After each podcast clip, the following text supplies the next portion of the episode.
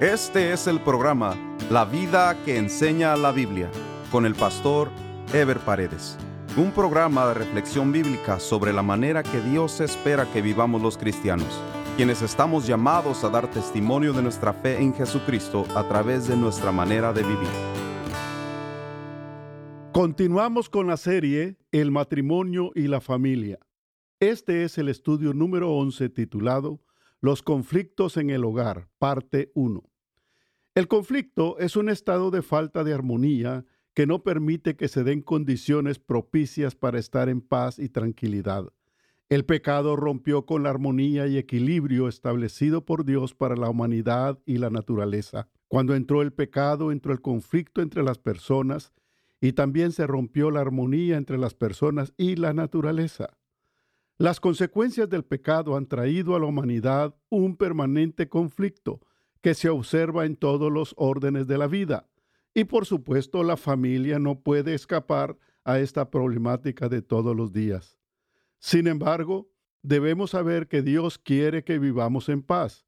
Para eso envió a Jesucristo para que la humanidad pudiese reestablecer comunión con Él y así disfrutar de su dirección y sabiduría para alcanzar el bienestar y la tranquilidad tan anhelada en nuestras relaciones diarias.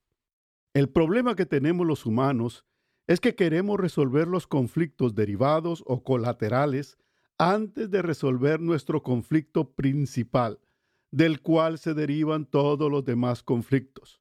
La falta de armonía que hay en todas las relaciones humanas y en cualquier ámbito de la vida se produjo cuando la humanidad rechazó a Dios su Creador. El hombre rompió su relación y su dependencia de Dios y entró en conflicto con su Creador. Al rechazar a Dios y sus estatutos, la humanidad no solo desechó el bienestar y la armonía perfectos establecidos por Dios para su creación, sino que también quedó a merced de su propia naturaleza, la cual obviamente se corrompió con el pecado.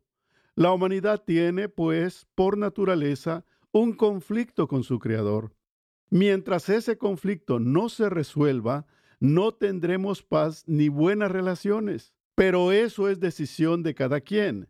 Es una decisión personal estar en paz con Dios, pues mientras una persona no tenga paz con Dios por medio de Jesucristo, no tendrá paz ni consigo mismo, ni mucho menos con sus semejantes. Romanos 5.1 dice, justificados pues por la fe, tenemos paz para con Dios por medio de nuestro Señor Jesucristo. Al romper la comunión con Dios, nuestro espíritu queda inutilizado, produciendo un vacío fundamental para la armonía individual de cada persona, o sea, un conflicto con uno mismo. La mayoría de personas tienen un concepto de sí mismo desequilibrado o tienen una baja autoestima o tienen una exagerada autoestima. Al no tener una armoniosa relación con nosotros mismos, es evidente que tampoco tendremos capacidad de tener una buena relación con los demás, pues esta falta de armonía con nuestros semejantes se produce a todo nivel, y las personas la manifiestan desde niños aún en su propia familia para extenderse luego a todas las esferas de la sociedad, produciéndose así los conflictos familiares, los conflictos de grupo, los conflictos sociales, los conflictos nacionales y aún los conflictos a nivel mundial. Las implicaciones de nuestro conflicto con Dios afectan aún nuestra relación con la naturaleza, pues la misma fue creada en perfecta armonía por Dios. La naturaleza tiene lo que se conoce como equilibrio biológico, que no es más que la misma interacción de los elementos naturales que hacen que los ecosistemas de vida se mantengan armoniosamente. El hombre recibió de Dios la administración de la naturaleza para su propio beneficio.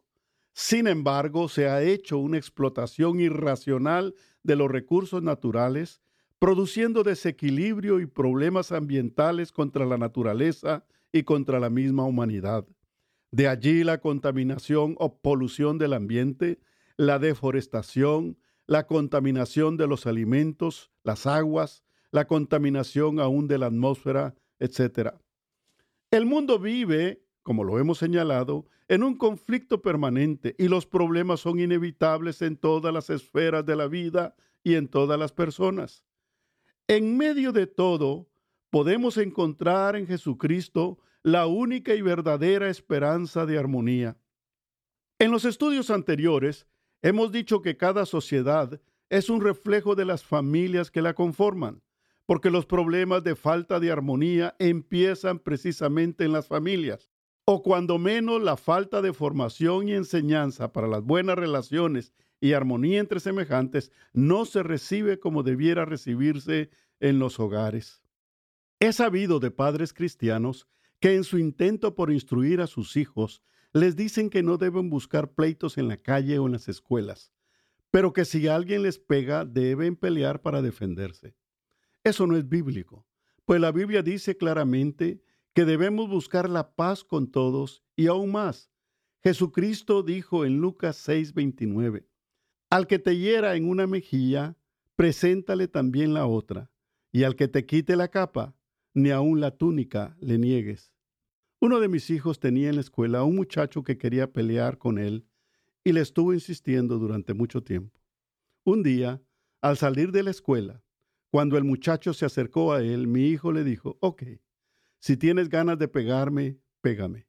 Y dejando su mochila se quedó parado frente al muchacho. Al ver la disposición de mi hijo a dejarse pegar, el muchacho prefirió retirarse y lo dejó en paz. Yo di gracias a Dios por mi hijo. La única manera de enfrentar correcta e integralmente las consecuencias del pecado en la humanidad es por medio de Jesucristo, quien trajo consigo mismo el ministerio de la reconciliación, como dice 2 Corintios 5 del 17 al 19. De modo que si alguno está en Cristo, nueva criatura es. Las cosas viejas pasaron, he aquí todas son hechas nuevas.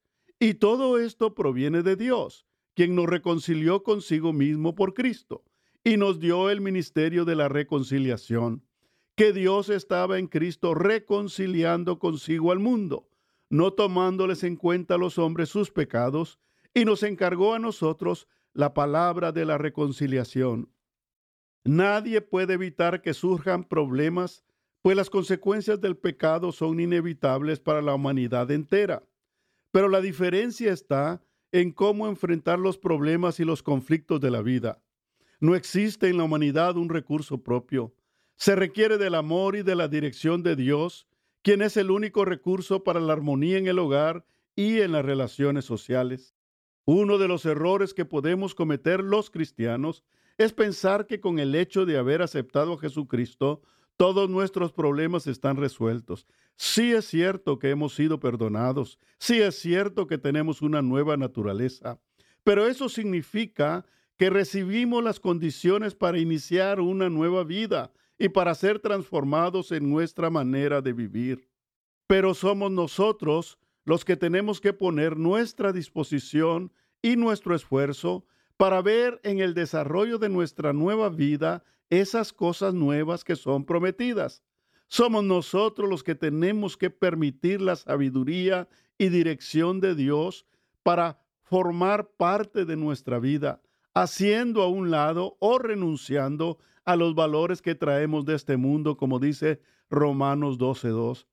No os conforméis a este siglo, sino transformaos por medio de la renovación de vuestro entendimiento, para que comprobéis cuál sea la buena voluntad de Dios, agradable y perfecta debemos analizar nuestro comportamiento natural y las razones de nuestra conducta. El ser humano tiene una naturaleza compleja, por lo que siempre el estudio de la conducta humana ha sido una materia difícil para la ciencia y más difícil aún el planteamiento de soluciones para la misma. Los problemas que cada persona percibe no tienen una sola causa, sino que los mismos pueden provenir básicamente de cuatro fuentes o categorías que son causas fisiológicas. Muchos de los problemas individuales tienen su origen en el funcionamiento de nuestro organismo, ya que el mismo reacciona a cualquier tipo de estímulo, ya sea interior o exterior.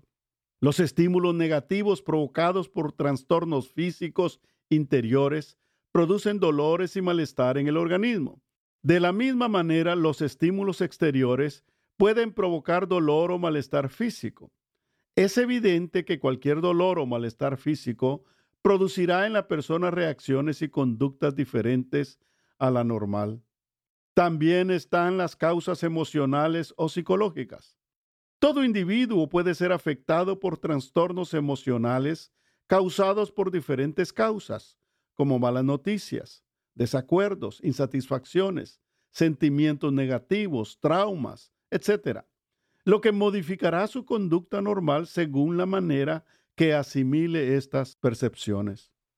Luego están las causas éticas o morales. De acuerdo a los principios y formación que cada individuo ha recibido o desarrollado, va a determinar una escala de valores que no solo normará su vida, sino también la relación con sus semejantes. Estos principios van a variar en las esferas sociales, por lo que para una persona puede ser malo y negativo, para otra persona puede ser normal o correcto. También están aquellas normas que la sociedad ha aceptado y que se han proyectado por los gobiernos humanos en forma de leyes para la convivencia de determinado grupo social. Por último, están las causas espirituales. Muchos de los problemas individuales y sociales tienen una causa u origen espiritual. Y aunque la ciencia se opone a aceptar esta realidad, lo cierto es que no se puede negar la dimensión espiritual y la relación directa que la misma tiene en la vida de las personas. Cuando estudiamos las causas de nuestros problemas o nuestra conducta, es más fácil trabajar para superarnos y para asumir nuestras actitudes y nuevas conductas bajo la dirección de Dios. El matrimonio es la base de la familia y la familia es fundamental para el desarrollo de la vida social, por lo que muchos de los grandes conflictos sociales surgen en la misma familia, ya que ahí se dan las bases para las relaciones interpersonales y de allí parten los principios de conducta individual y colectiva de cualquier persona.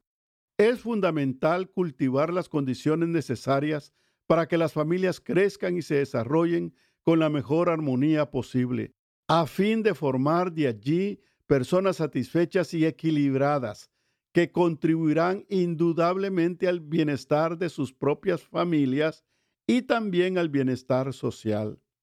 La verdadera naturaleza humana y sus conflictos se manifiestan en la vida íntima y privada, en las esferas de la vida cotidiana, al acostarse, al levantarse, al comer, etc. Y todo eso se hace primordialmente en el hogar. Por eso es que en el hogar se manifiestan muchos problemas, porque en el hogar se convive más y es allí donde se desarrollan las relaciones más cercanas. El hogar va a ser entonces inevitablemente fuente de conflictos, roces, enfrentamiento de ideas, caracteres, etc. Debe ser entonces en el hogar donde se cultiven los principios bíblicos de amor y respeto mutuo para que cada individuo aprenda a manejar los conflictos y a buscar la paz. Como dice Salmos 34:14, apártate del mal y haz el bien, busca la paz y síguela.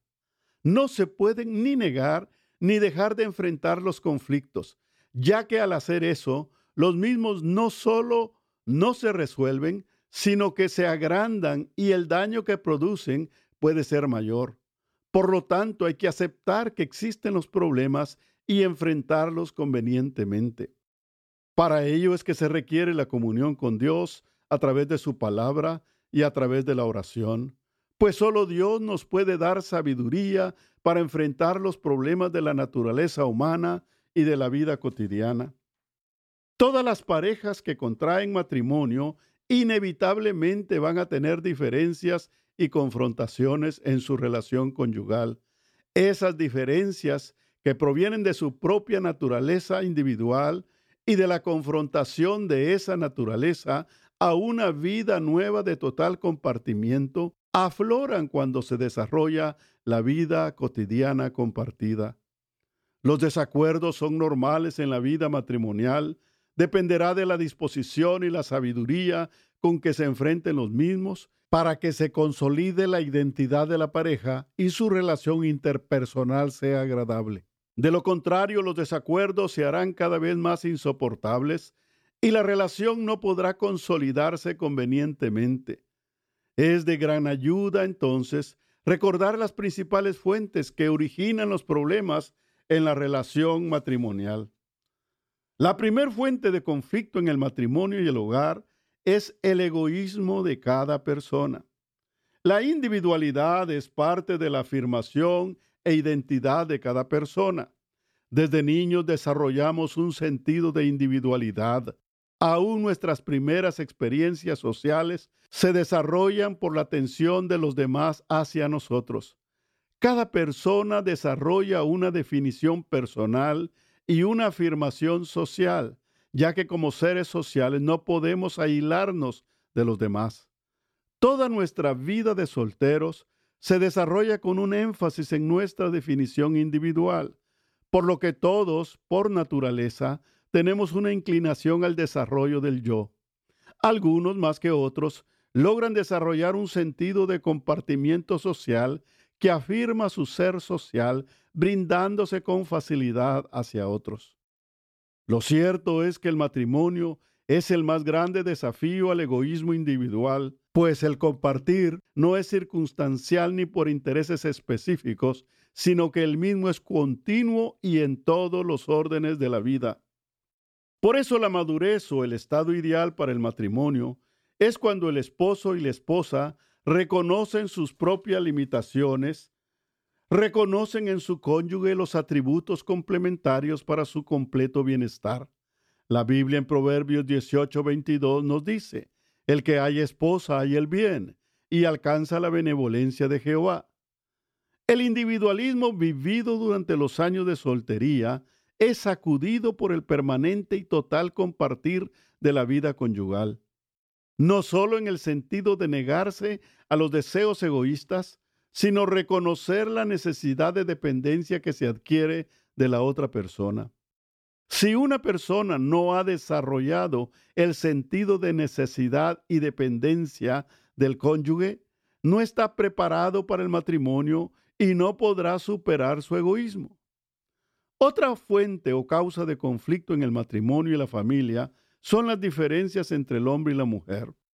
Si bien las diferencias entre el hombre y la mujer constituyen el sello distintivo de la sexualidad humana, desgraciadamente las mismas no son conocidas ni respetadas en su justa dimensión. Un factor que fue establecido por Dios para la idoneidad e interdependencia mutua y por lo tanto para la felicidad mutua, tiende a convertirse en una barrera infranqueable aún con el paso de los años cuando no se aborda con sabiduría. Hemos dicho que la mujer piensa, se expresa y actúa de manera diferente al hombre, por lo que es un error tratar de cambiar a la pareja intentando que el esposo o la esposa piense y actúe como nosotros. Muchos de los conflictos en la vida conyugal surgen no por causas serias, sino por la forma diferente en que la pareja mira las cosas y la vida misma. Un mismo problema es visto desde dos ángulos distintos y cada uno cree tener la razón. La verdad no está en uno de los ángulos aisladamente, sino en la integración inteligente de los dos puntos de vista. Una de las causas que más afectan a las familias latinoamericanas en el matrimonio y la familia es la influencia de las respectivas familias. La mayoría de familias, especialmente los padres, no reconocen la identidad de la nueva pareja como un ente separado de ellos, sino que siguen viendo a su hijo o su hija por separado y a la otra persona como su compañero o compañera. Hay una tendencia a seguir identificando al hijo o hija como el protagonista principal de la nueva pareja. Y en los problemas, casi siempre, el hijo o la hija es la víctima y su compañero el villano o la villana. La interferencia familiar y el no entendimiento por parte de los cónyuges de su desligamiento de la familia es motivo de muchos conflictos. La insistencia de los padres de dar instrucciones a sus hijos casados para desarrollar su vida conyugal, no solo es a destiempo, sino es una intromisión en la vida de la pareja. Los padres debemos entender que la formación de los hijos es antes de que ellos formen su nuevo hogar. Lo que sucederá a nuestros hijos ya en su vida conyugal será en parte el resultado de lo que les hemos enseñado antes. La dependencia que muchos hijos tienen hacia su madre o hacia su familia en general es desastrosa cuando la nueva pareja decide vivir en uno de los hogares paternos.